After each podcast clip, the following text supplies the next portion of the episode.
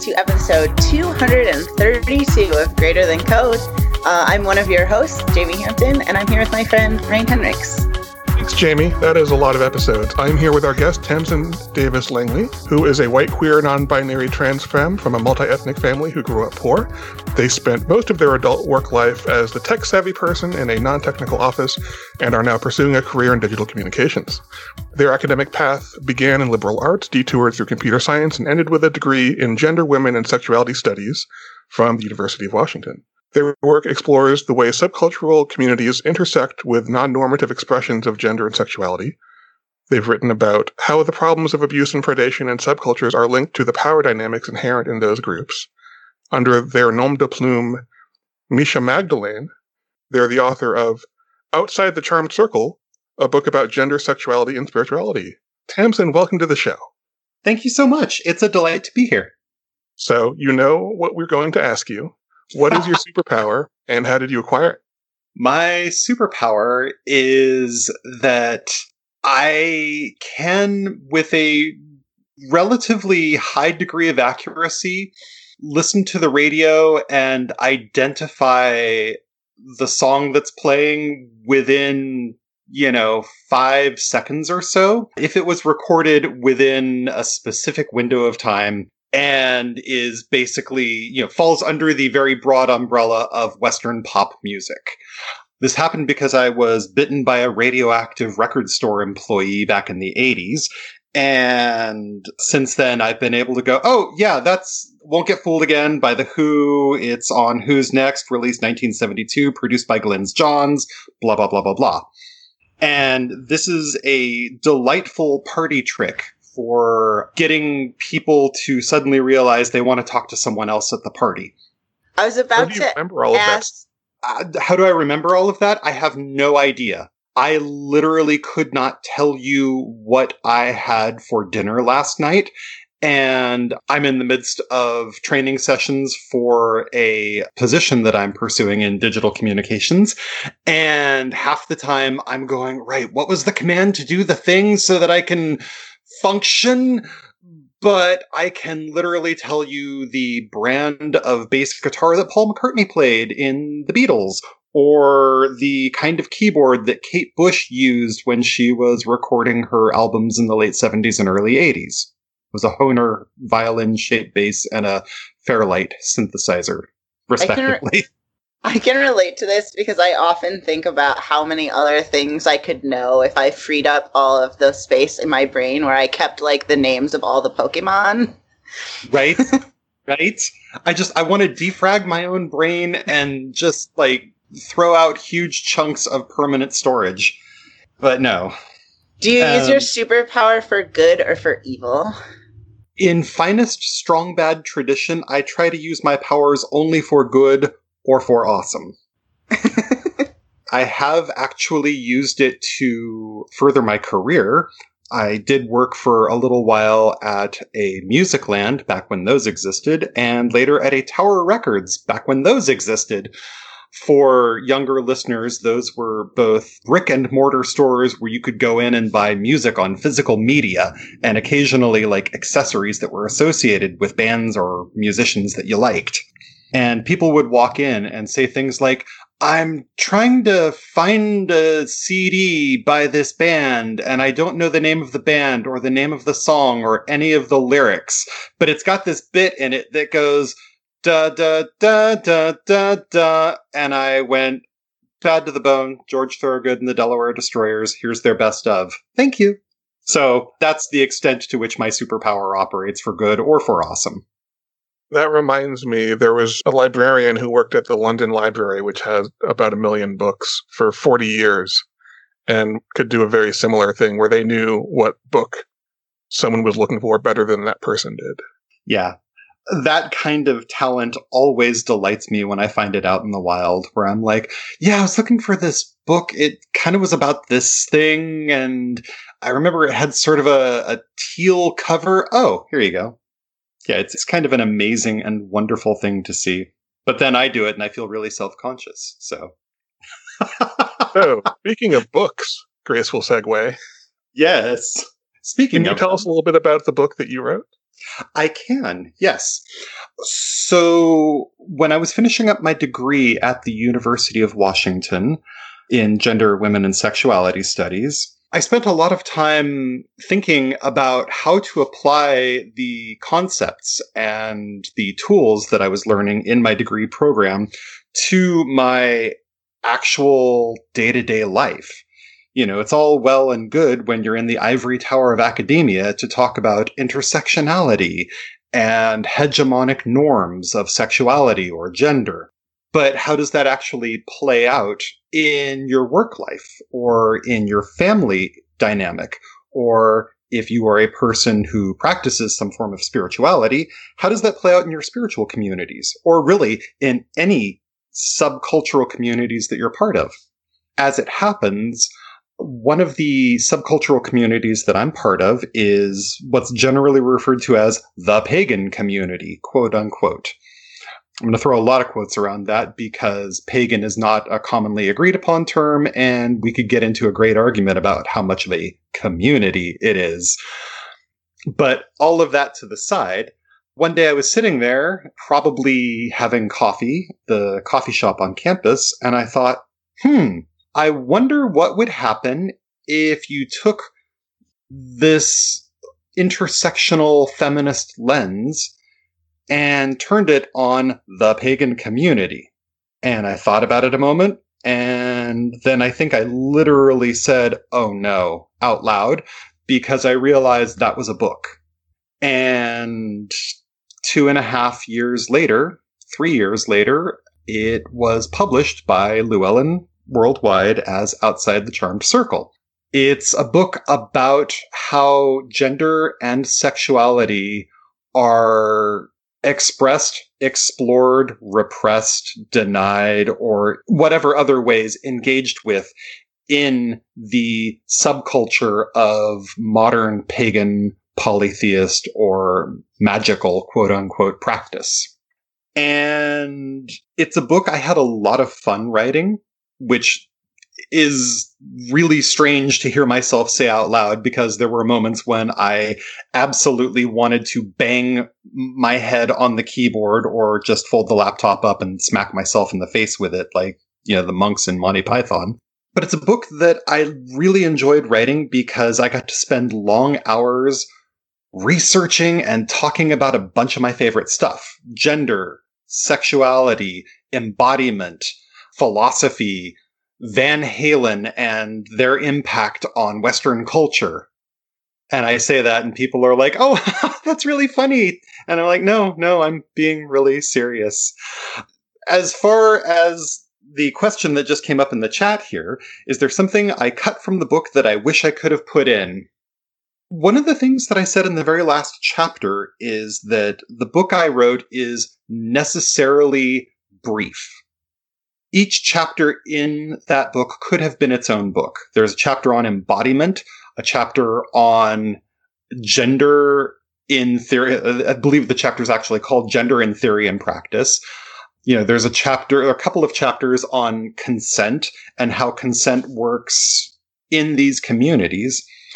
And there's so much more that can be said about these topics. There's so much more that I could have said about any of these topics, but 300 pages I felt like I'd run on quite long enough. Consent in the mentor mentee relationship also just came up in chat. That's actually a topic that I touch on in the book, and it's something I have really strong feelings about, especially in the pagan and polytheist communities. There's often a lot of stress on the teacher student relationship, you know, sort of master apprentice, if you want to get all Sith about it. And there's a lot of, well, there's a lot of unspoken disagreement about what the appropriate dynamic between those two parties should be.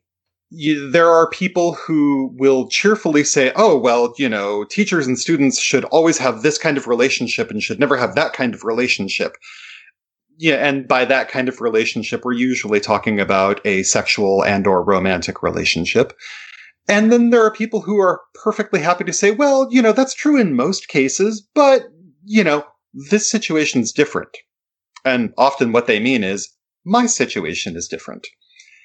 And so when I was writing the book, I had the less than enviable task of saying, Dear sweet summer child, no, your situation isn't different. It's not any different. It is never any different. Teachers and students just shouldn't have those kinds of relationships while they are ensconced in that power dynamic of teacher student or mentor mentee. Of course, thinking that your own situation is different is quite common, common enough that we have a name for it, and that is the universal attribution fallacy. Yep. Yeah, it's, you know, not to be super political, but it goes back to the phenomenon that you see quite often in modern socio-political discourse, where people will say X is always immoral and wrong, except when I do it.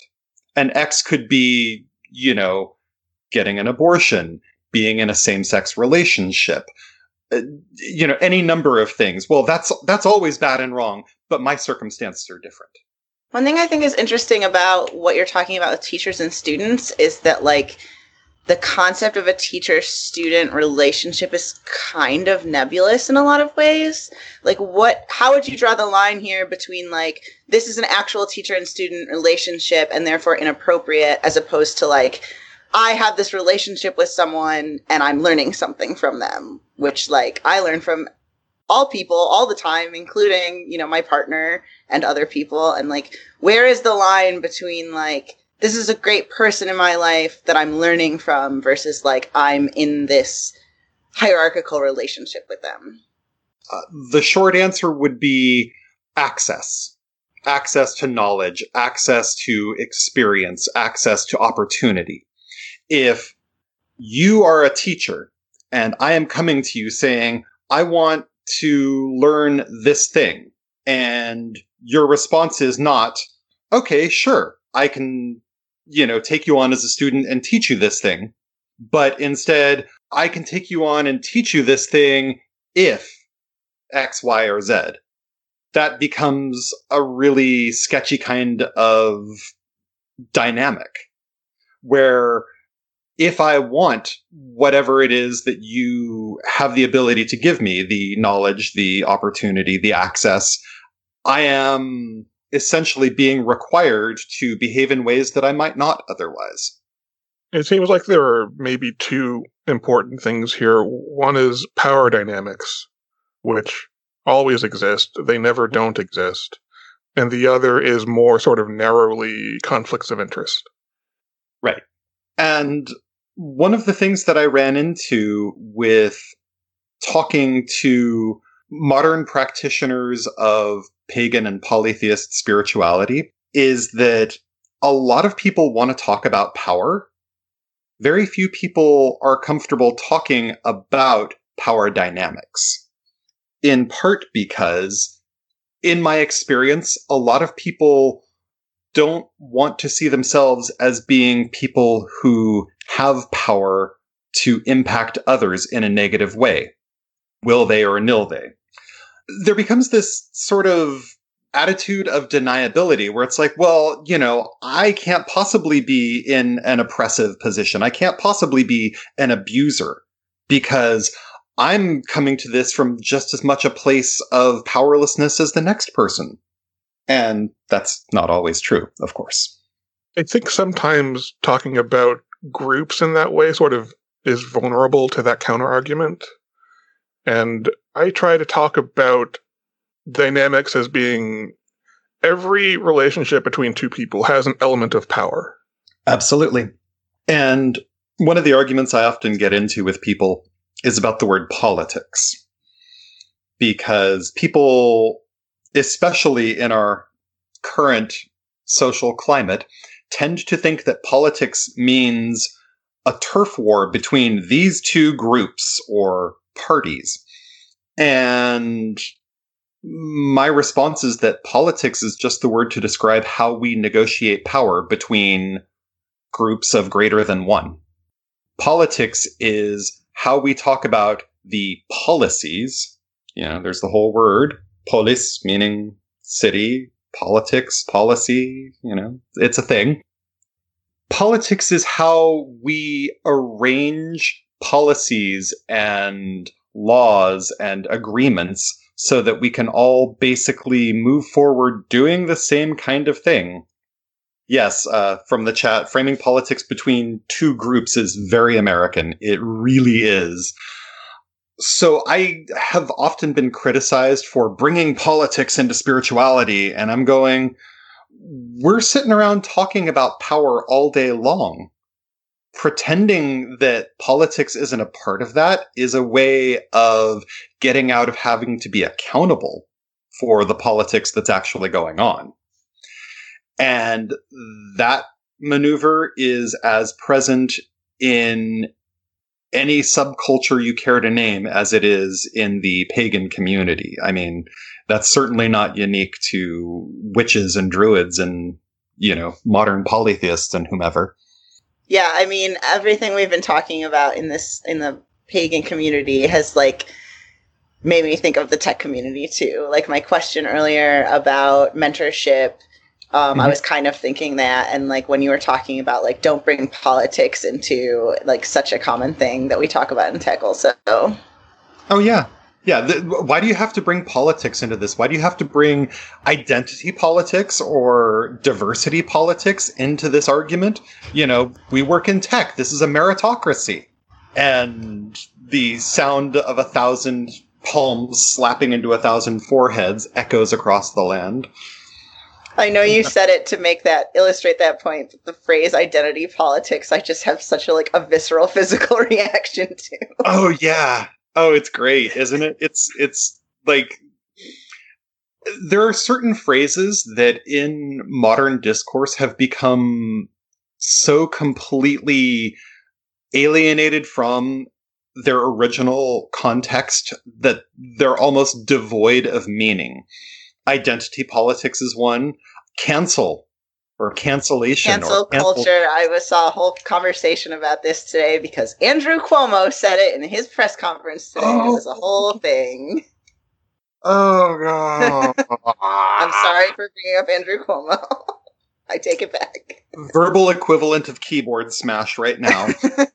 yeah, I feel like when people start throwing terms like that around, this is all an attempt at obfuscation. It's an attempt at getting away from having to talk about what's actually going on. And in many cases, what's actually going on is that somebody or some buddies are doing some shady things that they don't necessarily want to be held accountable for. Yeah. Uh, when people say keep politics out of X, the, the statement is incomplete. And what they really mean is keep politics that don't matter to me out of X. Right. Keep politics that I don't have to think about. Uh, Things that don't impact me in any way. Exactly. I don't care about those. Yeah. But, you know, if politics suddenly means that I can't get the right chip for the motherboard to run the gaming machine that I really want to set up, suddenly politics is real important. And that's the point where I, you know, start getting that glassy eyed thousand yard stare at somebody and going, so politics and power dynamics matters when it's something that impacts you personally. Is that what you're saying? Maybe from there, we could, I don't know, extrapolate that other people who, and this is a galaxy brain moment here, actually exist have the same relationships to the things that matter to them. Like, I don't know, housing or healthcare or to be a little dark, I guess, not being hate crimed to death. I mean, this is the one of my favorite tweets. I don't know how to convince you to care about other people writ large. Yeah, exactly. We talk a lot lately about how divisive things are and how divided the country is. There was a Medium article that I read recently with the delightfully bracing title of We Hate You Now. And it was an article about the potential going forward into a post COVID 19 world where all of the people who've been wearing masks when they have to go outside and washing their hands and staying home unless absolutely necessary, and who've essentially felt that they've been held captive in their own homes for over a year now are looking at the people who've been going to weddings and pool parties and restaurants and barbecues and you know 2 weeks later half of the attendees are sick or dead and having what I would say are some pretty justifiable feelings of we were doing all the right things and you selfish entitled fill in your profanity of choice have been doing exactly all the wrong things that have perpetuated this situation such that we're still in lockdown and still in lockdown. And we kind of hate you now. And there's a real possibility that we're always going to hate you. And to me, that's the divide I'm seeing in our culture going forward things like that. Then again, I am speaking as someone who shares custody of my daughter with my ex who lives in California. And what that means operationally is that I have not seen my daughter in person since March 8th of 2020. And so I'm a little head up under the collar. Wow, that just kind of went off into a really dark place. no, it's good. It's good stuff. Very normal for us this is why I, I, don't have an issue going on record as saying that ethical systems based on naive individualism are bankrupt. Absolutely. One of the things that I came out of my degree program with, and, you know, I will point out that I did go to a state university in the notoriously liberal state of Washington. But one of the things that I came out of my degree program with was a healthy and deeply ingrained respect for the concept of the social contract and for social contract theory as a venue of study, especially when you're looking at power dynamics in groups.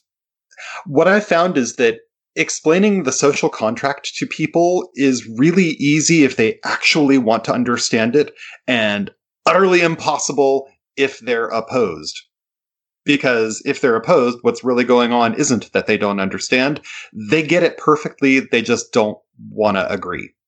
You know, I can say the social contract is that you don't punch me. I don't shoot you. We maintain a basic air of nonviolence and go on about our day. That's a contract. You don't hurt me. I don't hurt you. We move on. It's as simple as that or as complicated as, hey, look, we have a civilization. That is a I mean, marvelous quote in the chat. No, thank you. I'd rather pretend I invent the entire universe every time I make an apple pie. Right. Yes. This gets all the way, like, the turtles go all the way down to what does it mean to be a person and what is the person's relationship to society? And if we are going to dive that deep into philosophy, I'm going to need some whiskey at least. I'm I'm kidding. But as far as what is a person, I mean, philosophers have been trying to work that one out for quite literally thousands of years at this point. Uh, when I was writing outside the charmed circle, I wound up necessarily having to go back and read some amounts of Plato and Aristotle because they are in many ways part of the groundwork of Western philosophy. And as well, part of the groundwork for Western notions of spirituality and magical practice as, you know, pagans or polytheists or magicians. And one of the things that I was horrified to discover, and shouldn't have been really, I should have expected this, was that Plato and Aristotle didn't think too highly of women. You know, there there are these marvelous quotes that I included in the book, and by marvelous I mean tragic, frankly, referring to, you know, the distinction between men and women and other animals. That was text I saw on my screen and looked at and went blink, blink, blink, what? This uh, reminds me of uh, George Lakoff's book, Women, Fire, and Dangerous Things, so titled because there is a language with a category that includes those things in the right. same category. Wow. That's great. That's neat. I, I mean, I, I think I can respect women being in the same category as dangerous things, to be fair. I mean, I think I think depending on how we're defining dangerous, anybody of any gender can be dangerous. But I have to admire the hustle of putting that as your title. That's pretty great. But yeah, the question of who counts as a person, what is a person? If you look at some of the classical Greek philosophers, Aristotle, Plato, they would say a person is a human male individual who fulfills these criteria. And anyone who doesn't fulfill those criteria isn't really fully a person. So, you know, if the human male citizen, right. which is also how the US defined it. Shocking. Yeah. And then if you look at these philosophers as laying the sort of groundwork for how Western culture defines or describes personhood, individuality. The next big cultural movement to come along was, of course, Christianity. And I'm not here to bash on Christianity, but I will note that if you look at Christian philosophy around identity and individuality, especially if you're looking at gendered identities, a lot of that would be drawn from the work of Paul, who wrote, you know, all the epistles in the last, most of the epistles in the last two thirds of what's called the New Testament, you know, the Christian Bible. And Paul had some less than awesome views about women, and they're pretty much in a direct line of descent from Plato and Aristotle. You know, you look at the things Paul was saying, and it's like, oh, okay, so he's basically just importing Greek philosophical misogyny into this new religion. Which made a lot of sense because at that point in time, Greek philosophy was I, you know, I've called it the groundwork for Western philosophy, and Greek the Greeks were considered sort of the de facto uh, mainstream philosophers of that era, and everyone was rolling around speaking Greek, even the Romans. So yeah, this notion of individuality and of personhood being something that we specifically define by how you match an established hegemonic norm and by hegemonic, I mean a norm that is imposed by a power above you and it's this established hierarchy. When I was learning about hegemonic norms in, in my degree program, someone in the class asked, okay, so what hegemonic norm, you know, like, how does that apply to us in Western, modern Western American 21st century culture? It's like, well, it's real easy. Who has the privilege? Who has the power? If you're white, you have privilege and power that you don't have if you're black or brown or Asian or what have you. If you are a cisgender person, you have privilege and power that you don't have if you're trans or non binary. If you are a cis male, you have privilege and power that you don't have if you are a non cis male and so on. That's hegemonic power. That's hegemony in action. And a lot of those hegemonic norms come directly down from the classical Greeks through the norms established by Christianity. And I spend a lot of time talking about this in a book which is at least ostensibly about witchcraft and paganism and magic. Because they're hobby horses that are really important to me and they seemed to tie in. So I was like, yeah, let's do this. Let's just throw it all in there. So you have these sort of fringe communities and, fringe only relative to the dominant norm, normative culture, right? Right.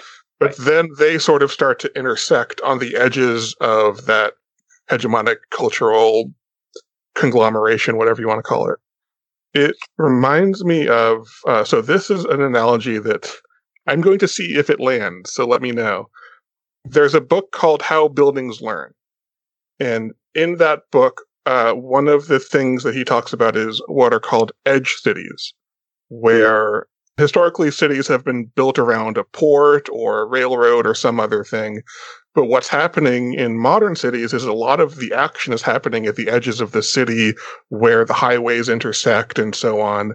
And there's also a lot more possibility to build out there because the city center has been pretty made pretty rigid by the buildings are large and they're probably not going anywhere. The, the, the codes, the, the building and zoning codes are very rigid and so on. So actually a lot of the most vital growth that happens in modern cities is happening at the, at the edges. Mm-hmm. And I Yeah. wonder if it's like that as well in these sort of fringe communities. And if that's the, uh, if that term has baggage that you want me to avoid, let me know. Oh no, I'm I'm fine with I'm fine with the term. And I think there's a lot of traction there. Yeah.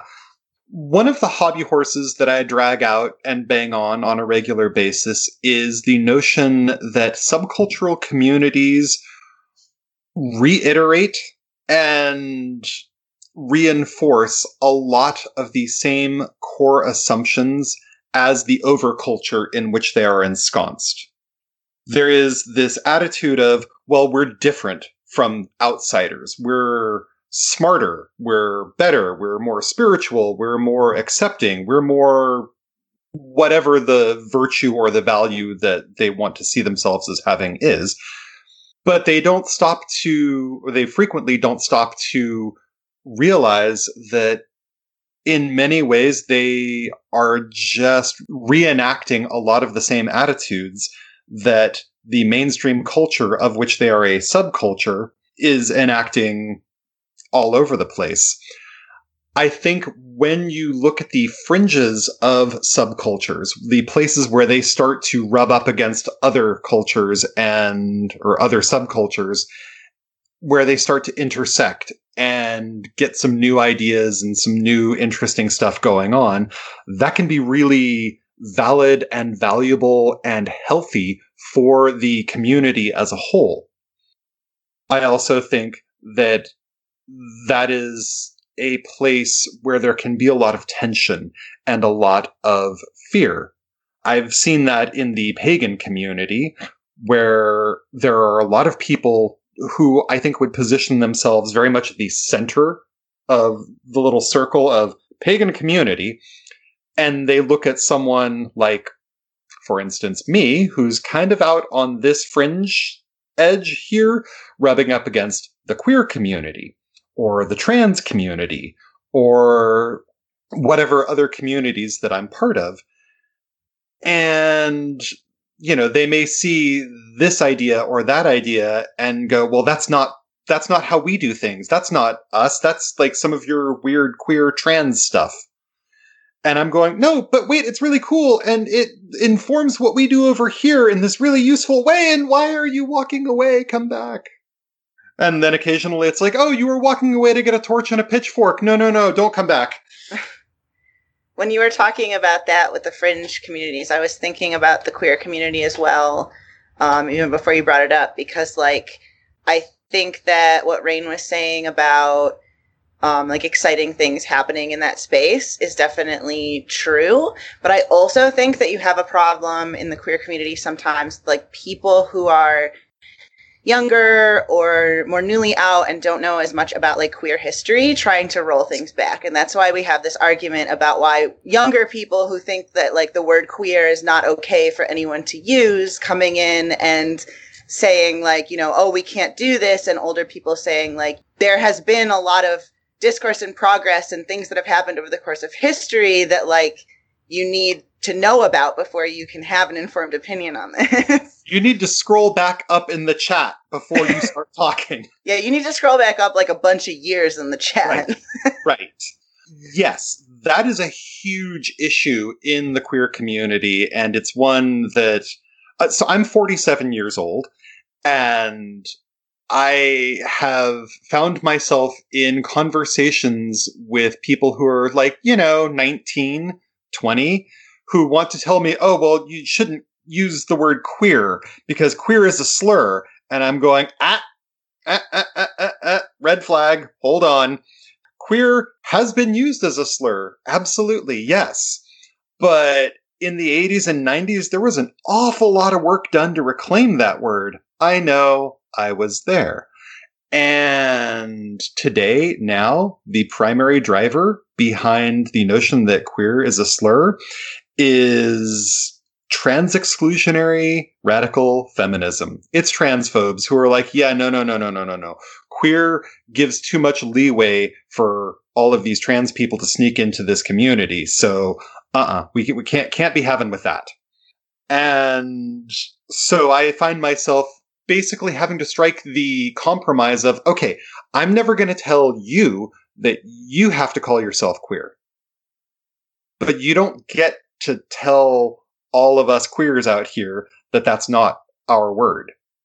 And if that means you don't want to come sit at our table or come to our parties, that's okay too.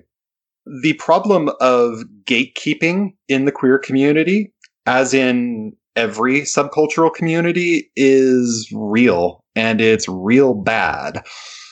The extent to which some quorum within a community wants to enforce little boundaries inside the larger community. So it's like, I have my little walled garden in the queer community, and you can come in if you perform gender or sexuality or identity in these specific ways that I am dictating.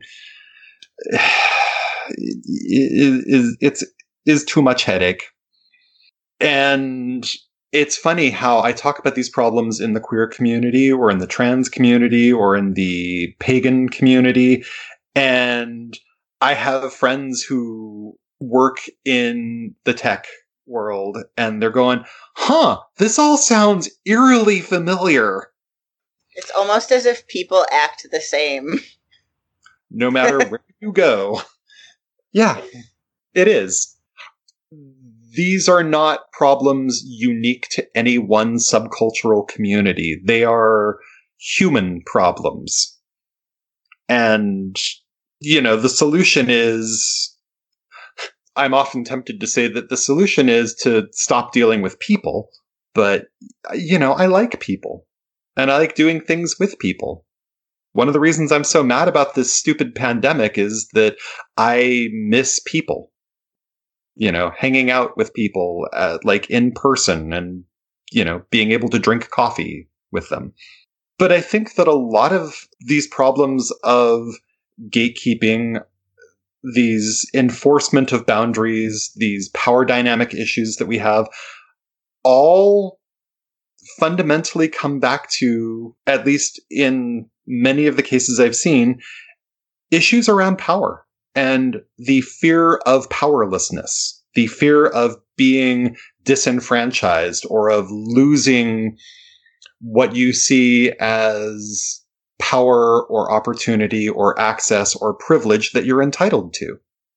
I mean, that's certainly what seems to be one of the things that's at the core of, you know, these ridiculous ideas like white genocide and you know white people are being crowded out and we're being outbred by all of these other people of color and and you know white people have to band together and blah blah blah. All of this garbage is all rooted in fear and you know under that ignorance and much wiser and more experienced minds than mine have written at great length about those issues and how best to combat them. And I have a lot of hope in that regard. but at the same time, I, you know, look at the news app on my phone every morning and that hope dies a little. So it's kind of a tidal thing. It rises and falls. Yeah, it's inter- it's sort of the the relationship between radicals and reactionaries, I think. where it's a relationship to a particular preferred state of affairs and whether you, you think you need to go forwards or backwards to get there. Right. You know, we used to call that the difference between a liberal and a conservative view, but those words have been so battered and warped out of utility that you can't even bring them up anymore. But yeah, it again goes back to that idea of, you know, you have the circle that is the community and the people kind of at the center who are perhaps most emblematic of its baseline core ideas and ideals, and then the people out on the fringes of things who are bringing in new information and new ideas or, you know, sending their ideas out to other communities and sharing with them. And I think that can all be really healthy and part of a wholesome ecosystem of subcultural engagement and interaction. I also think that when people get scared, they start doing things that are really not in their best interest. They start making really bad choices. And that way lies dissent, dissension, and conflict. But a lot of that is why I titled the book I wrote Outside the Charmed Circle, because uh, it comes from an essay by a cultural theorist named Gayle Rubin. This is an essay that she wrote called Thinking Sex. And in this essay, she posited that you can look at ideas like sexuality. And if you picture it as two circles, one inside the other, divided up like a, a dartboard, you know, pie wedge shapes. And the inner circle, the charmed circle, is the stuff that society basically all approves of. You know, heterosexuality, monogamy, sex for the purposes of procreation, and so on and so forth.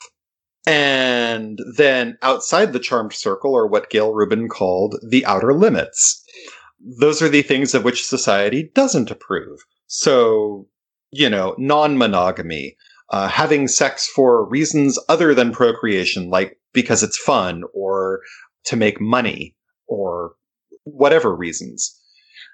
You know, like each of the things in the charmed circle has its counterpart in the outer limits, its counterpart outside the charmed circle. Ah, see what I did there? So things like homosexuality or bisexuality or asexuality or demisexuality or, or, or. These are all outside the charmed circle because they are fundamentally alien to the hegemonic norms of culture. And I just realized I'm throwing all of this jargon around. Wow. I think I, fringe is interesting as a metaphor here because it implies both at the periphery and also a sort of sparseness or lack of structure. Yeah. I think that there's value to be found both at the core and on the edges, on the fringe. What's sort of interesting, though, is that some of these groups on the edges are reproducing, seem to be reproducing structures that are found in the core. Oh, yeah, absolutely.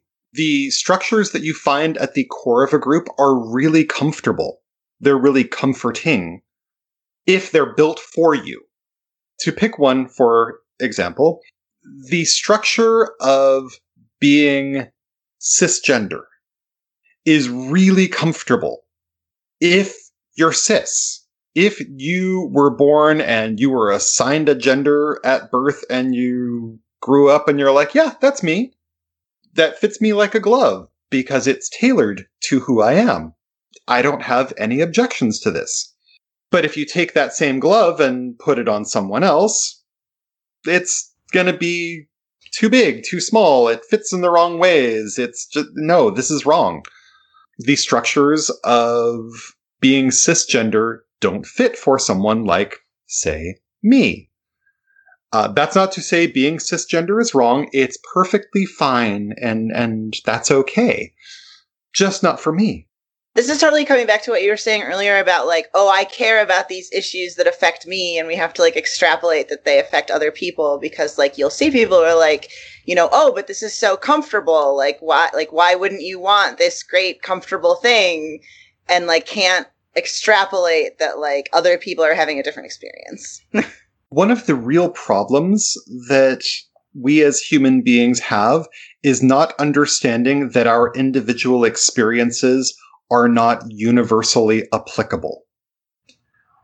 It's like handing someone a strawberry ice cream cone and they taste it and they're like, ugh, thanks, not for me. And you're like, well, wh- what's wrong with it? It's, it's delicious. It's a strawberry ice cream cone. And they're like, I just, I don't like strawberry ice cream. Like, well, how can you not? I like strawberry ice cream. Like, yeah, but I don't taste this strawberry ice cream with your tongue, your taste buds. Mine are wired differently. And that's just a random example pulled out of the air. I actually like strawberry ice cream fine. Not my favorite, but you know, it's fine. But yeah, individual experience isn't universally applicable. And you know, to come back to that question of how do we define the individual person as against a larger culture or community, I think past a certain point of defining an individual or a person as a self aware consciousness, I really don't want to try and define personhood at all. You know, if I can acknowledge that someone is sapient and sentient, that's good enough for me. And, you know, if at some point we, some point down the road, we get to a place of developing actual artificial intelligence, like, you know, Turing capable AI, if it tells me it's sentient and sapient, I am more than happy to sit down and have a coffee with it. And I think that's as much as I want to get into, well, how do we define a person? Because once you go any further than that, inevitably it winds up with oppression and slavery and genocide. Again, pretty grim. no, it's good. Yeah, and how do we get people to care about other people? Oh, if I had the answer to that, I could write another book. It would be a bestseller, and I would World never have to try and get another job.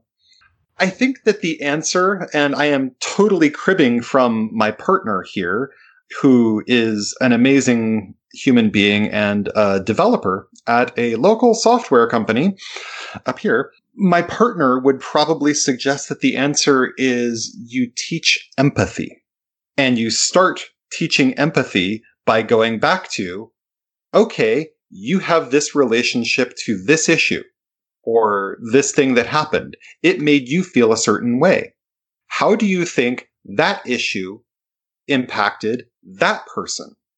You know, experiences aren't universal, but the condition of experiencing things is universal. So, you know, I'm not going to have the same experience that someone else has with any given issue, but I can acknowledge that they are having an experience and that their experience is as meaningful to them and their lives as mine is to me and my life.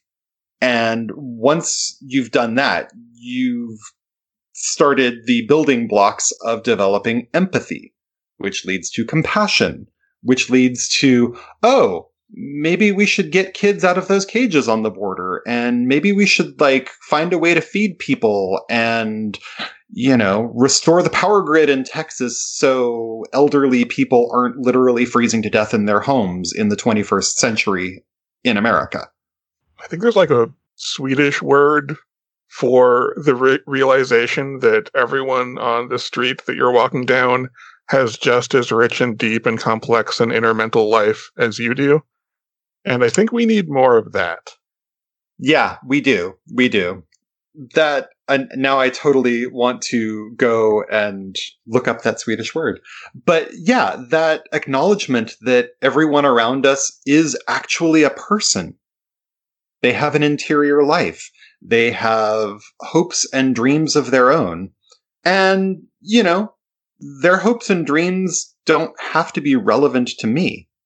One of the things that I think those of us who are ensconced in subcultures sometimes struggle with is well, it's kind of the inverse of another problem. So let, let me try and rephrase this.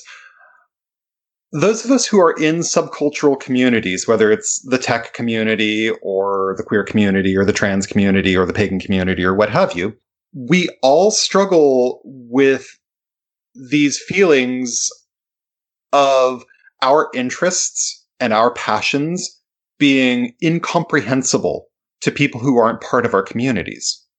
I am not a developer. I am not even really much of a coder, but I know enough about coding from, you know, having been in a CS program for a hot minute to be able to grasp what's cool about really elegant code. What's really cool about this thing that my partner comes to me and she's like, Oh, I did this thing and we blah, blah, blah, blah, blah, blah, blah, blah, blah. And I'm like, I understood about one word in three, but it was barely enough to like hang on with my fingernails. And that is really cool and awesome. But that's not a conversation that she could have with, for instance, my mom. My mother, who is a brilliant woman and, you know, has a degree in nursing and is a medical professional and does all these things.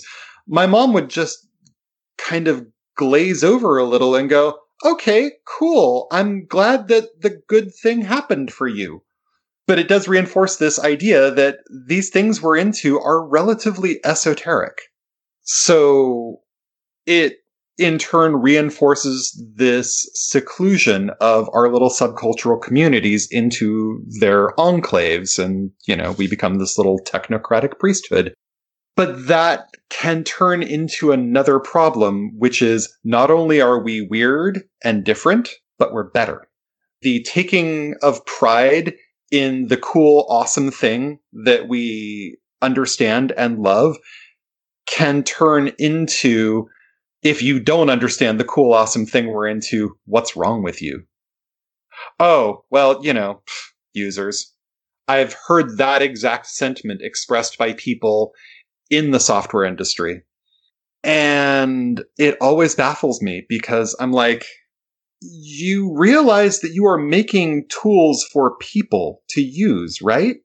The people that you're kind of going users about are literally the reason you have a job because otherwise, all of the tippy tappy you do with the keyboard is an intellectual exercise. Great. You created this incredibly elegant piece of software that no one is going to use.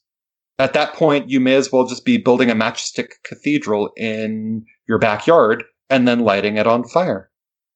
What I would really like to see from all of our communities is a little less hubris and a lot less gatekeeping and a substantial amount less of a self reinforcing sense of superiority about people who aren't inside our particular charmed circle.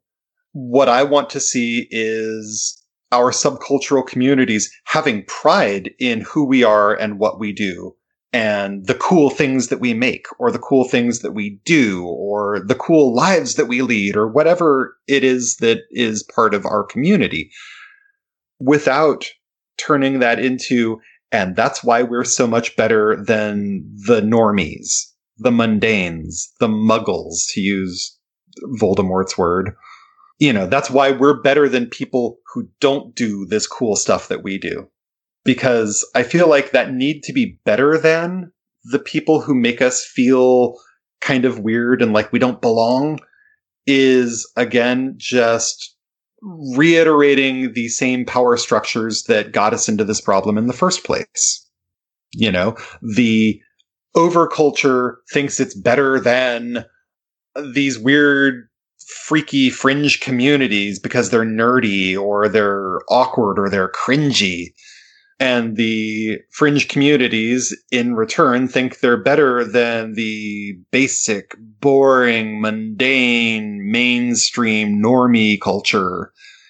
And nobody gets to have any fun I would much rather have a mainstream culture that respects and appreciates the awesome things that fringe communities bring to the table, the innovations that they provide, the new ways of thinking and approaching problems, and have subcultural communities that understand that they are ensconced in an overculture, which is the reason that they can exist. And that's how I'm going to solve world peace.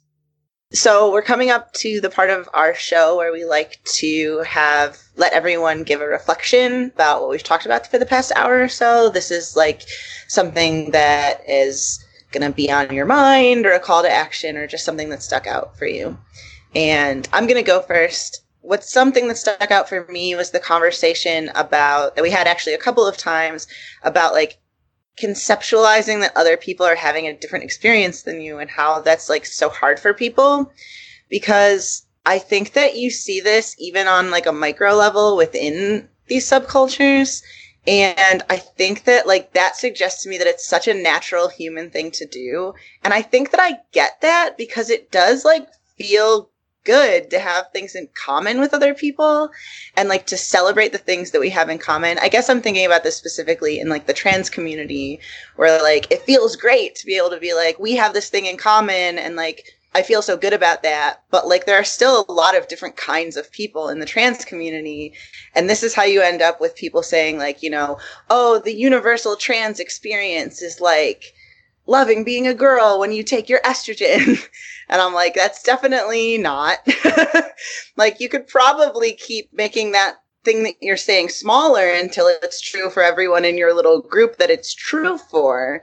But like, we have this desire to like, categorize ourselves in that way. And I think that the reason I'm I'm talking about this and saying this is I think that like it's really good to keep in mind like the ways that all of us probably also do this on a, like smaller levels. And so i guess my call to action is like i'm gonna try and think about like catching myself if i'm doing this. No i'm gonna attempt to stay in my lane here with my reflection i was thinking about one of the first things that came up which is mentor mentee relationships. And I was thinking um, about what you said about empathy, and one of the things that has uh, there's I've changed a little bit, even in the last few few years, in terms of how I think about empathy, which is I think empathy is good, but I don't think it's very actionable because empathy is a internal thing that happens in individual people's heads no one else has access to it. And what Russell Ackoff says is that systems are not the sum of their components, they're the product of their interactions. And so what I started to think about was what are the interactions in a community that empathy leads to? And how can we promote those? And what I've started to focus on is the interaction called helping. Edgar Schein wrote a book called Helping. And it's a study of the social process or phenomenon where people help each other. How does it happen? Why does it happen? And one of the things he notes that, that is pretty interesting is that helping is mostly notable when it doesn't happen and there's an expectation that it should have. So you think hear hear things like that's not helpful.